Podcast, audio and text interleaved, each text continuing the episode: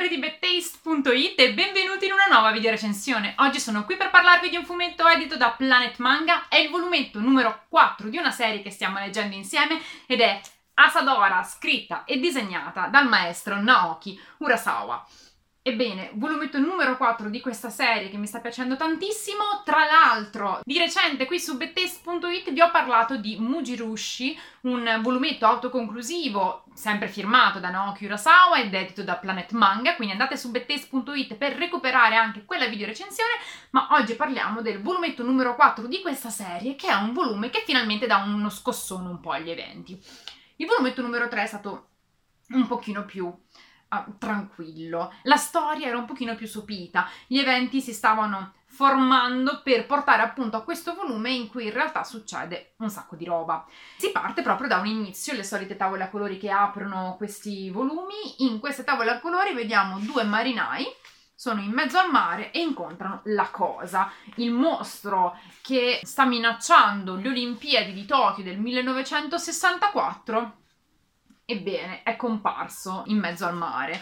La comparsa di questo mostro, per ovvie ragioni, fa muovere tutto quanto quella che è la macchina di difesa della cerimonia di apertura delle Olimpiadi di Tokyo, a cui appartengono anche Asa e il vecchio, il vecchio pilota Kasga, che appunto assieme fanno parte di questa organizzazione formata da degli agenti segreti che lavorano per il primo ministro che deve difendere la uh, cerimonia di apertura delle Olimpiadi del, e le Olimpiadi in generale che si appunto terranno a Tokyo da questo mostro che appunto minaccia l'incolumità dei presenti e la buona riuscita della manifestazione.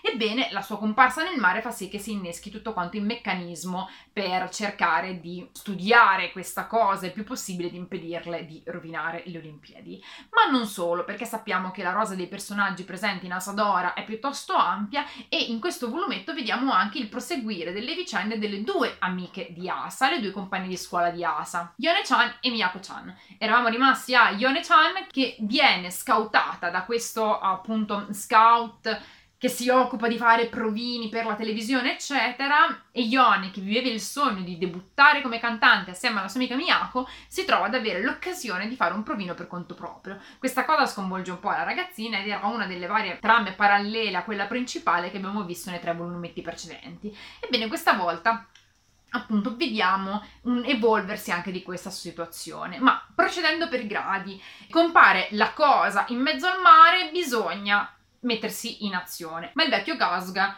non è reperibile e non è reperibile perché qui lo vediamo impegnato a dover tenere a bado un giornalista. È interessante questa um, serie di eventi ed è interessante la reazione che ha Kasuga perché lo vediamo dover tenere a bado appunto questo giornalista che ha scattato una serie di foto sia al velivolo che è stato appunto organizzato per sparare missili contro al mostro in caso di necessità, ma ha fatto delle foto anche ad Asa. Questo giornalista dirà in questo volumetto di essere in una situazione piuttosto negativa della sua carriera e aver deciso di indagare su questo aereo misterioso, in questo hangar misterioso, per cercare di dare una svolta alla sua carriera. Kauska dovrà tenere a bada quest'uomo e nel momento in cui lo fa lo vediamo di nuovo agire per il bene soprattutto di Asa. Non entrando appunto nei dettagli, in caso non abbiate ancora letto questo volume, anche se insomma lo stiamo leggendo insieme, quindi immagino che un po' di spoiler ve lo aspettiate, però in ogni caso la reazione che ha in questo momento Casca mi è piaciuta molto.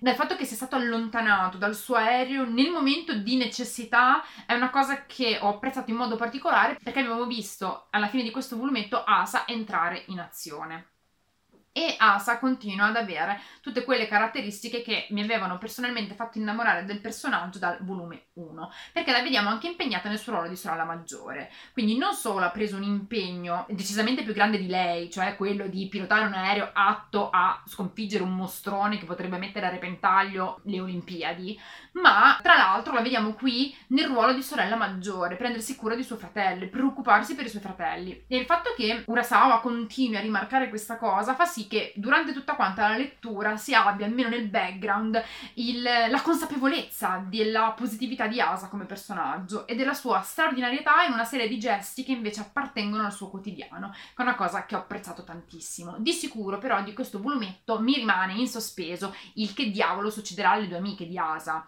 perché sia Yone che Miyako le vediamo invischiate con dei loschi figuri. Lo scout che appunto ha dato appuntamento a Ione-chan per eh, discutere con lei l'idea di fare un provino è decisamente viscido, cioè è quasi più viscido del mostrone che sta in mezzo all'oceano. Quindi non vedo l'ora di vedere dove andranno anche le vicende di questi due personaggi secondari e come poi rincontreranno la trama principale in cui invece è coinvolta Asa. Quindi dopo un volumetto numero 3 che era forse un pochino più stagnante, con questo volumetto numero 4 Asadora riprende un super ritmo. Qui Naoki Urasawa ci mostra ancora una volta eh, la sua capacità di intracciare storie tra loro, di far proseguire diverse linee narrative una parallelamente all'altra, il mescolare gli eventi della storia, perché anche qui c'è qualche piccolo easter egg, qui piccolo riferimento alla cultura pop dell'epoca, alla cronaca anche dell'epoca, quindi del Giappone degli anni 60, con le avventure di fantasia che racconta nella sua storia. Queste sono, credo, le caratteristiche principali dell'opera